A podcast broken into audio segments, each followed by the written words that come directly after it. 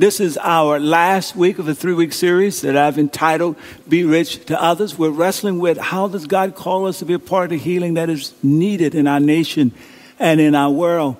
And in this last week, I just want to kind of struggle with, you know, what do we need to do not to lose sight of, of love? So just hold on to that as we move forward. Now, the first thing I want you to do is uh, push that share button if you're on Facebook and share this with your family and friends, or share the link to our web page uh, with family and friends. We want to get this message out far and wide. The second thing I want to do is give a shout out to Eric and Rachel Chin who are watching us from Ohio. They live in Ohio with two beautiful boys and their entire family. I just want to say you guys are the bomb. Thirdly, I know that we are moving into this is Thanksgiving week. So I want to acknowledge a couple of things here. One, I just want to acknowledge those of you who are thinking about this coming Thanksgiving with enormous pain in your heart because uh, there are going to be some people not just missing from your table, but missing from your life because of death due to COVID 19 or cancer, or some other thing. I'm calling this out because I want you to know in this moment that God sees you. He cares for you. And we care for you. And in just a few moments, I'm going to have a, a, few seconds of silence so that we can remember your loved one and just call that person's name out uh, out loud if you do that.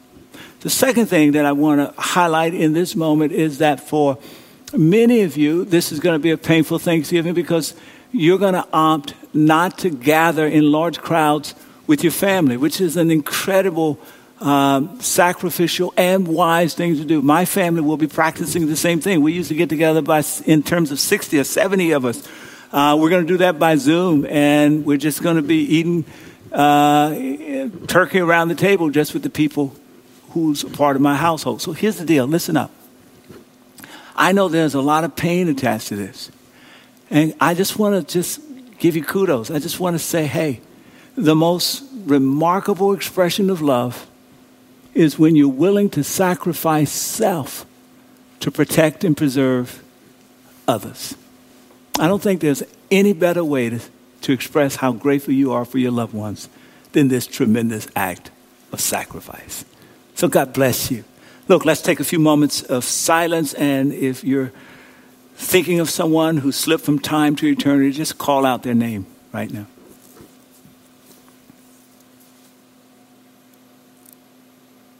God, I want to give you thanks and praise for this moment, and I want to pray for those who are grieving, for that person who has tears rolling up in their eyes that are streaming down their face. I pray that they would know the truth of your word that says, Cast your cares on you because you care deeply for us. I pray that you'd surround them with your love and grace and with people who will love on them in this season. And God, in a time when COVID is just exploding all over the place, both the world and the country, I pray that you will bless and preserve those doctors and nurses that are really stressed out. You help them to catch your breath as well as theirs. I pray for hospitals who are overrun, looking for plan Bs and plan Cs. Oh God, that you would give wisdom to the leaders of those facilities. I pray for families who are disconnected from loved ones who are in hospitals that they can't see. Bring comfort and peace and work miracles of healing. And God, I give you thanks for new, uh, new, two new vaccines that are en route and for new therapeutics. But I'm praying for one more miracle. Just as you open the minds of scientists to see their way towards these vaccines, would you open the minds of our government leaders so they can see their way towards working together to release the resources needed for people who are unemployed and losing their businesses and all of this? God, we're praying for miracles. Would you do it? In Jesus' name we pray. Thank God. Amen and amen. God be praised. Thank you.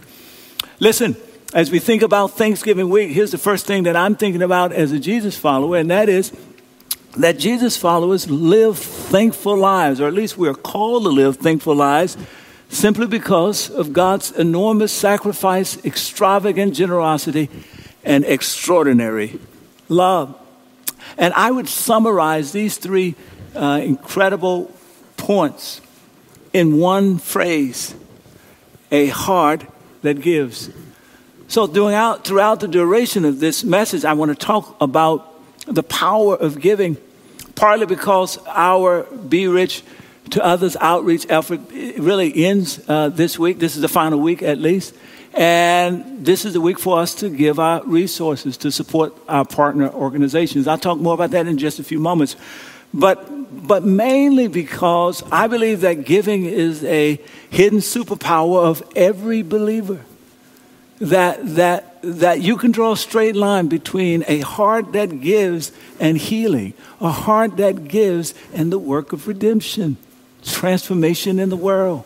Let's look at John 3:16 just to kind of model this point a little bit. For God so loved, there's the extraordinary love, the world that he gave. There's the incredible generosity. His one and only. There's the amazing sacrifice, son. That whosoever believe in him shall not perish but have eternal life. And as costly as the first half of this verse is to God, just think of the incredible joy and good pleasure, how this verse ends for God, that He spends eternity with you and that we spend eternity with Him. That's generally how the work of generosity, the gift and blessing of giving works. That, that typically when we give, it always makes its way back to us and springs up with great joy and great pleasure. And keep in mind, I'm not just talking about money. I want to suggest that in some of the most remarkable acts of healing and transformation, there's always giving. In the relationships that are the strongest, that are the most flexible, there's always the gift of giving gift of giving. So let's talk about our Be Rich to Others outreach effort. This is one way that we're going to practice uh, stretching our hearts together. Here is the verse that is that shapes our thinking around this. Uh, Paul is teaching one of his young uh, ministers, Timothy, of what he should be teaching that congregation that he oversees. Tell them to use the money to do good, he writes. They should be rich in good works and generous to those in need, always being ready to share with others. In other words, teach your congregation to be rich to others, to have hearts that gives. Here's how we're going to practice it. We're going to express our heart through service uh, as we pray together, love together, and as we give together. And we're in the third week of praying together. And so I want to challenge you, even if you're just joining us for the first time today, five minutes a day, each day this week, praying for those who are dealing with mental health challenges, who are depressed, who are dealing with loneliness, and the list goes on. And then we want to practice love together. We're, we're, we're, we're asking every family and every person to put together at least one, if not more than one, what we call hygiene kits, and all the information is there we're going to mobilize 2,000 of them for uh, two major programs that we're partnering with that are serving thousands of homeless people. And we're going to drop them off the first weekend in December to our two campuses here in the Bay Area. And, and I'm going to be there along with our team to tell you hello. If you're not local, no worries. Go to our website and we will help you find homeless programs near you or other opportunities to serve. And then finally, there's giving. Can you just shout giving? Giving, yes, the circle is today is the final day for us to give. We're asking everyone to give $39.95. For some, that may be too much. You'll give the best you can. For others, like me and my family, that's too little. We're going to pray about it. We're going to give uh, the gift that God has put on our heart to give. And, uh, and our goal is to really raise $75,000 to support seven partner organizations doing amazing work locally and around the globe educating the under resourced, helping people to rebuild their lives after losing their homes and property, uh, helping people to find a way up out of poverty, dealing with the homeless and job training and job placement. Amazing programs serving tens of thousands of people. And we want to we want to raise money and give every dime to support these people. So therefore, it brings us to our goals. Listen, here, here here's the summary of. Oh, uh, uh, well, here's our. Let me just note this. Our goal is $75,000. We've raised to date $52,400. So come on and help us to knock it out of the park. Here's how you can give. uh, right here. You need to give my website, our text, our app. You can do it right now if you're thinking about what you want to give, or certainly after this message. Look, we're, we're, uh, here's our goals 65,000 minutes of praying, 2,000 hygiene kits at least, and $75,000. All, notice there's, there's giving attached to every one of those, every one of those goals. All right? So go to our website. You can see the partners that we're working with and, uh, and um, videos that tell you about who they are. Together, we're developing a heart that gives. Now, another way that God calls us to develop a heart that gives uh, is, is his invitation for us to participate uh, in the work of healing the land. And it's kind of reflected here in Second Chronicles 7 14. And uh, if you've been with us, you know that this is the dedication of the temple and and Solomon has asked for God to bless the people, and God has looked down the line of time and says, Well, at some point the nation is going to go off the guardrails, and, and in that day, if my people uh, would get their act together, I can bless the nation. So this is our theme text, and really kind of our, our roadmap, if you will, for how God is asking us, watch this, to stretch and build hearts that gives. If my people who are called by my name will humble themselves and pray and seek my face and turn from their wicked ways, then I will heal from I will hear from heaven and I will forgive their sin I will and heal their land. Can you just type in the chat, God, I want to be part of the healing? Come on, just say that out loud. God, I want to be part of the healing.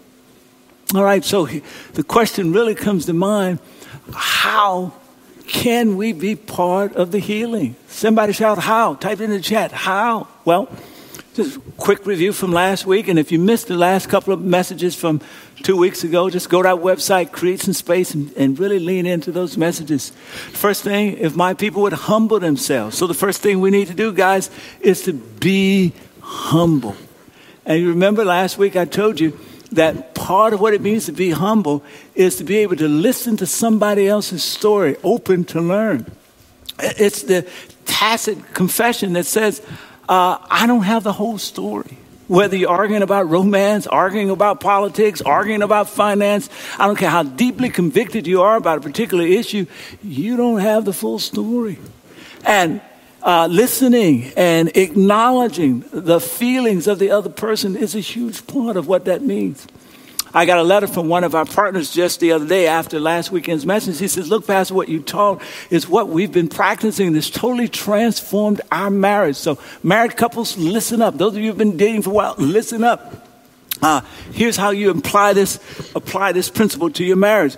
She writes this. This is an excerpt of what she wrote. Hi, Pastor Hurmon. I reflected on your sermon, and wow, it made me think of my relationship with my husband. You see, my husband and I differ in many ways. Some married couples out there can say amen to this, right? Especially, here it is, politically.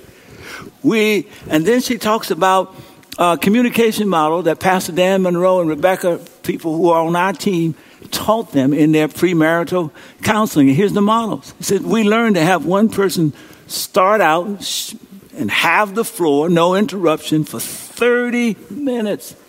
Can somebody say sacrifice? Can somebody say generosity? Come on now. Can somebody say love, right? For 30 minutes to explain their position.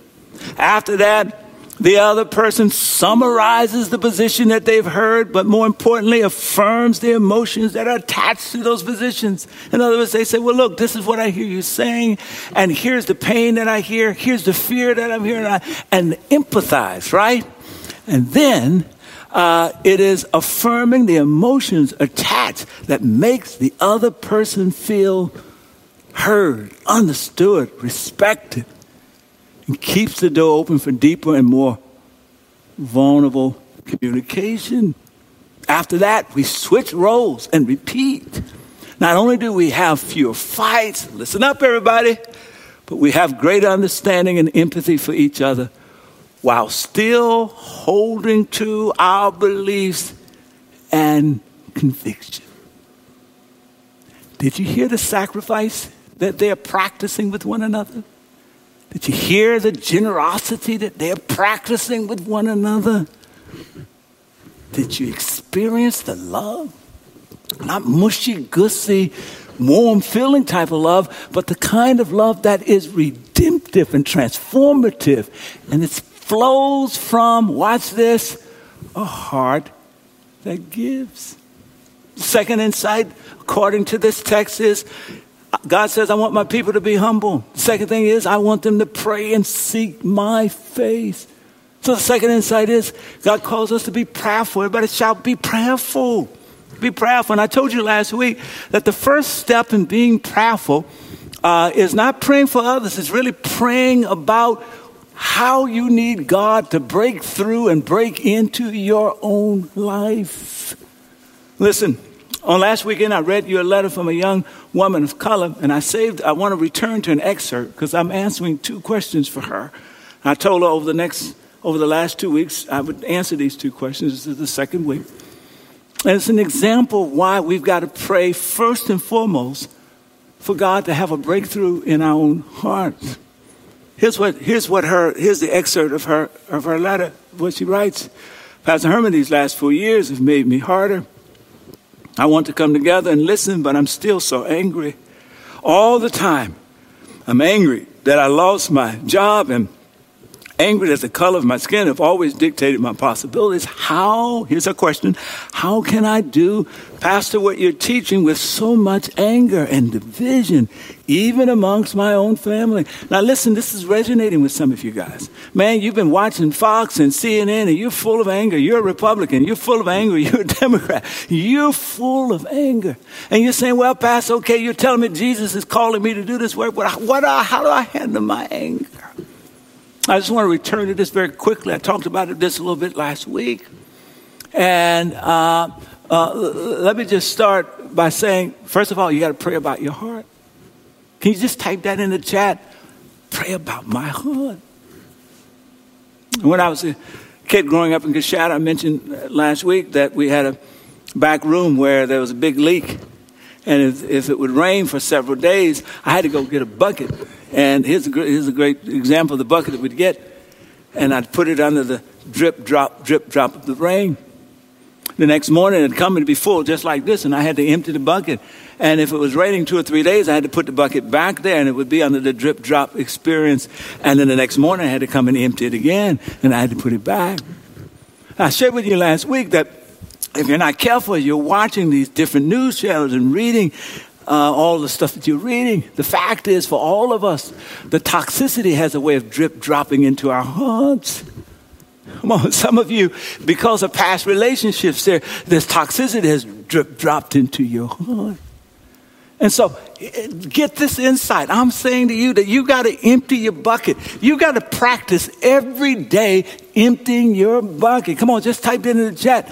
I need to empty my bucket. Empty your bucket. How do you empty your bucket? Well, number one, you got to practice confession.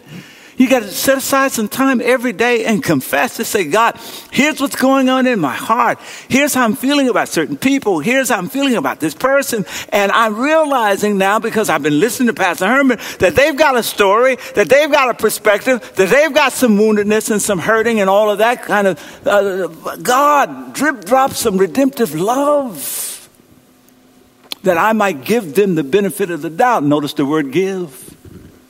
That I might, I might, I might give up ground that's rightfully mine to create space of grace for them. Notice the word give.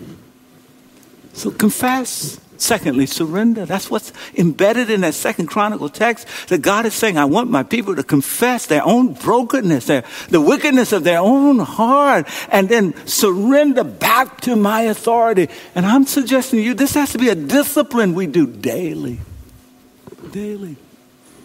And the third thing that God is calling us to do in this text is be different. Is be different.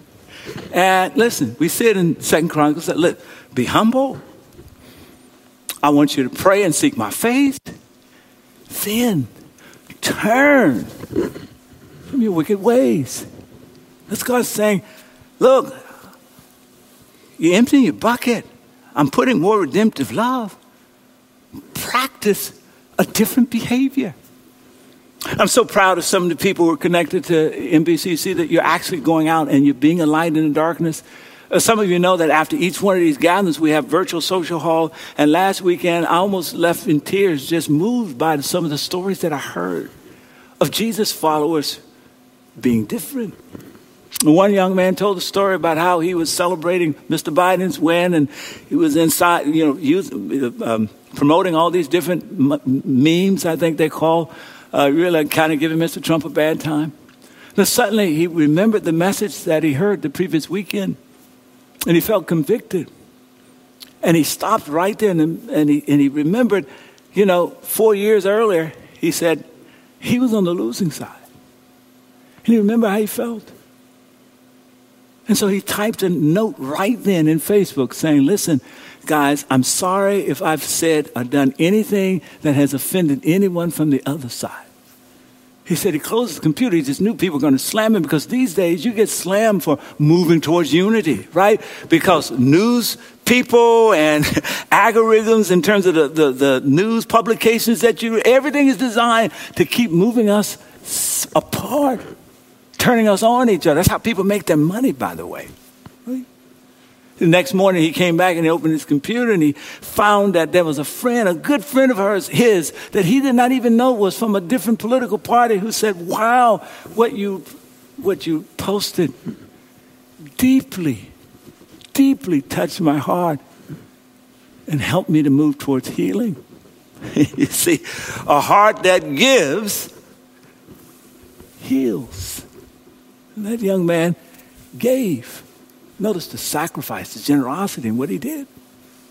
I heard a story of another woman who was with us last weekend, and she said she was going back and forth with a colleague over the political realities of the day. And, and she had, one time, it, it, it was so painful that she was in tears.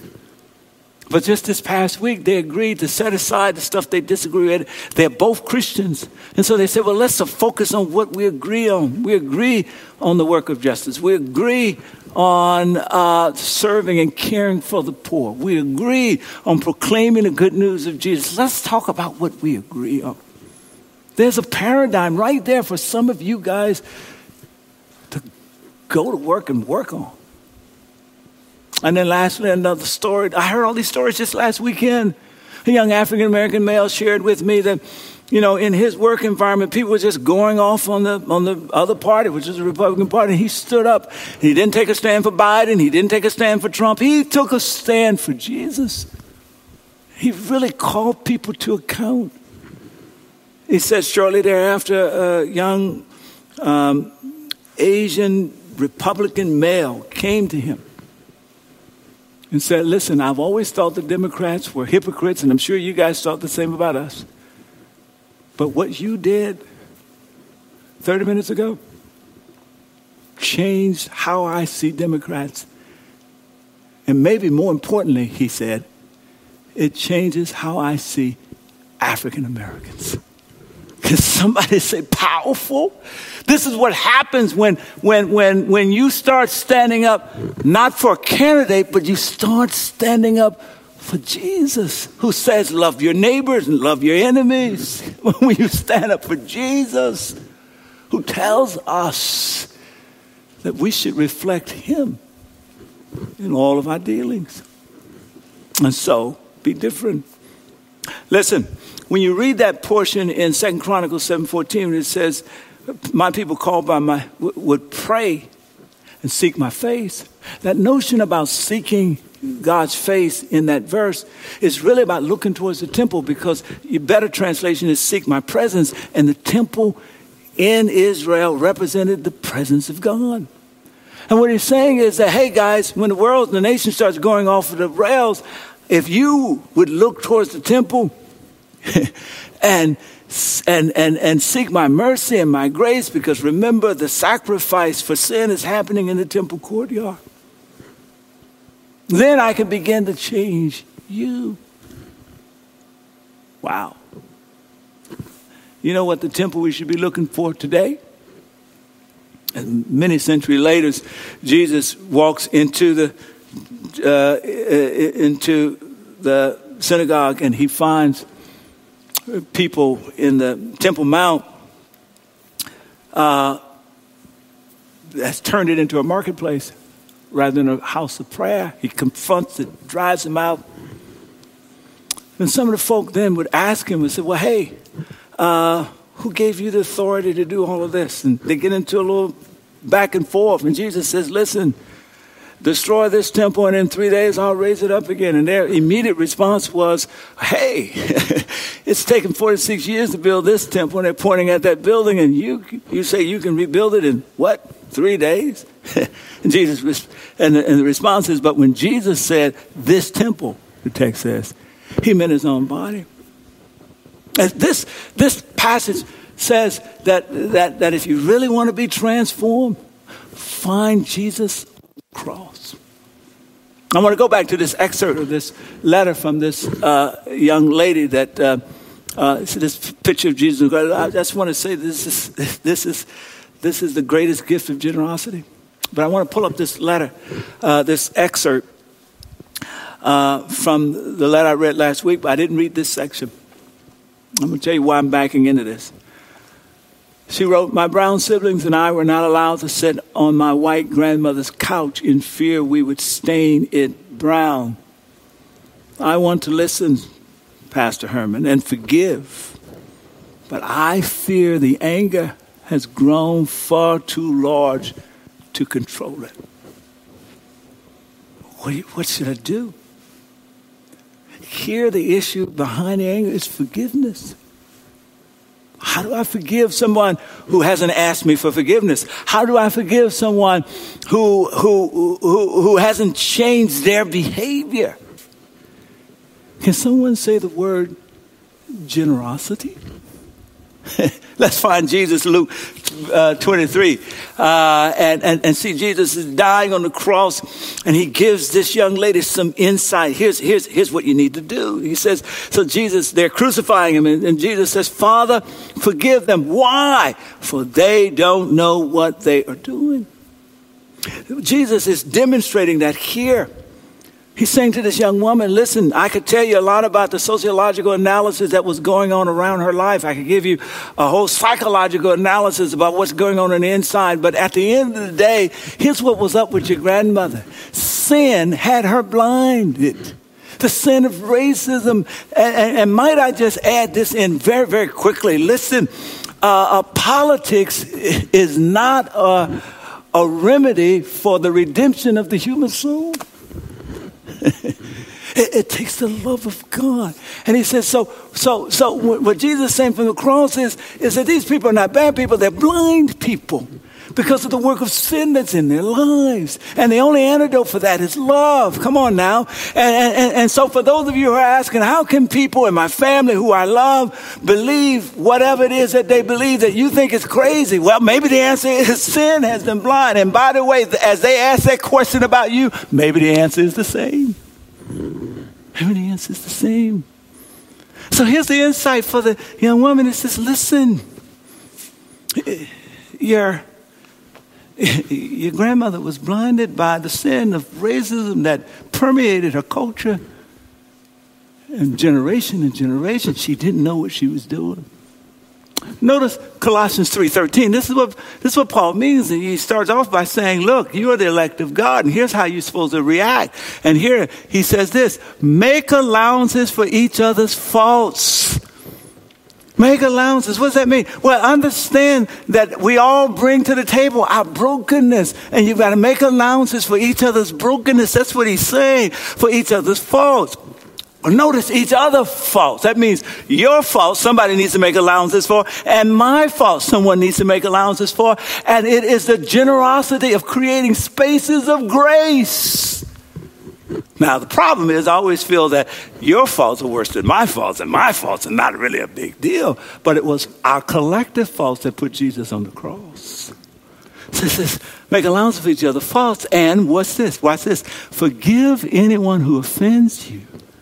Remember, the Lord forgave you, so you must forgive them. Go back to this Luke text. You see, Jesus says, Father, forgive them for they know not what they're doing. And the text says that they're still gambling over his clothes. They haven't changed their mind. They didn't ask for him to forgive.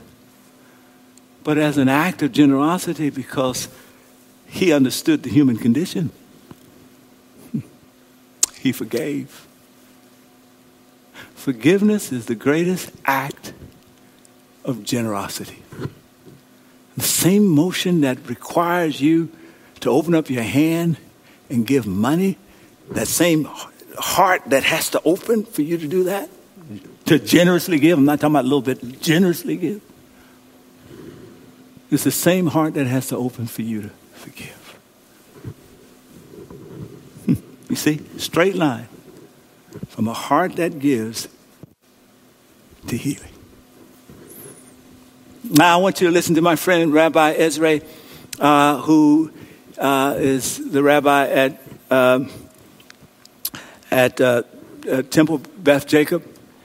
And they are partnering with us, the entire congregation, in our Be Rich effort.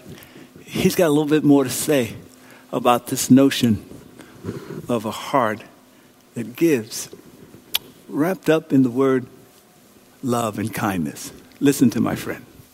Hello, NBCC. It's Rabbi Ezra of Congregation Beth Jacob, and we miss having you all here on Sundays. Your, your spirit and your energy and your faith, and that shared sense of this building being a place of faith. I know I miss it, and hopefully one day soon we'll be back together. You know, your pastor came to me a couple weeks ago and told me about the Be Rich to Others campaign and asked if we might want to join together. And I was so excited because for me, this is how different faith communities can come together and build something even bigger. Something that realizes what faith is truly supposed to be about, which is care and love for fellow human reaching out to those in need. And to join together on this project for me is the realization of a sacred Jewish value. And I want to teach you a Hebrew word. You all know I enjoy teaching you Hebrew words. The word is chesed. You got to get your ch. Chesed doesn't translate well. It's love, kindness. And we do a different Torah portion every week from Genesis through Deuteronomy, the five books. This week's the Torah portion tells the story of Abraham sending his servant Eliezer to get a wife for his son Isaac. And Eliezer prays the first personal prayer in the Bible God, let me find a woman who, when I lower my bucket, she fills it up with water and the animals too. And he goes to the well. That's exactly what Rebecca does she shows chesed, love and kindness, not just responding to a teaching, but from her heart, reaching out, seeing the person in need. This world needs chesed. Chesed ripples. Chesed is good for our mental and physical health. Chesed heals, and boy, does our country need healing. And for us to come together with this act of chesed, I can't think of a better thing to do. In the Talmud, we say that the Torah begins with chesed. God clothes Adam and Eve. And it ends with chesed. God buries Moses. Chesed begins and ends the book. Chesed is what God does. And as we say, what does it mean to be in God's image? Ah, it's to do chesed. It's to clothe the naked, to visit the sick as God visited Abraham, to bury the dead. And this project lets us live this shared value of chesed.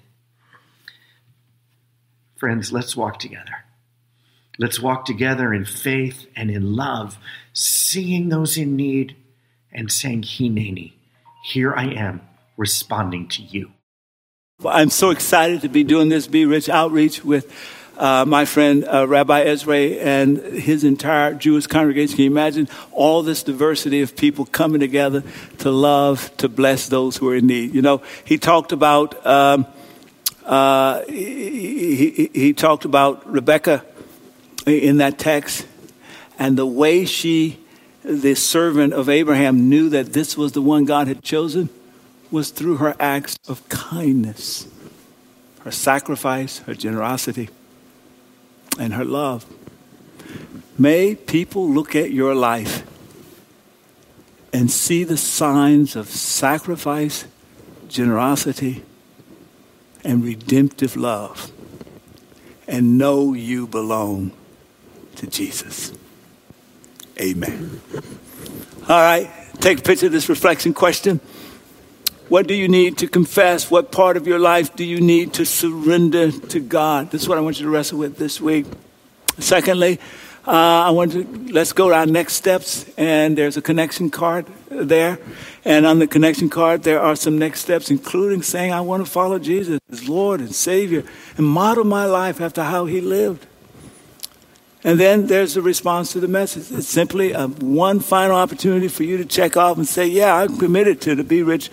To others uh, outreach, even if you're just hearing about it today, which means you will do the three things that are indicated there. And then lastly, would you be sure to share this gathering? Just go ahead and share this now.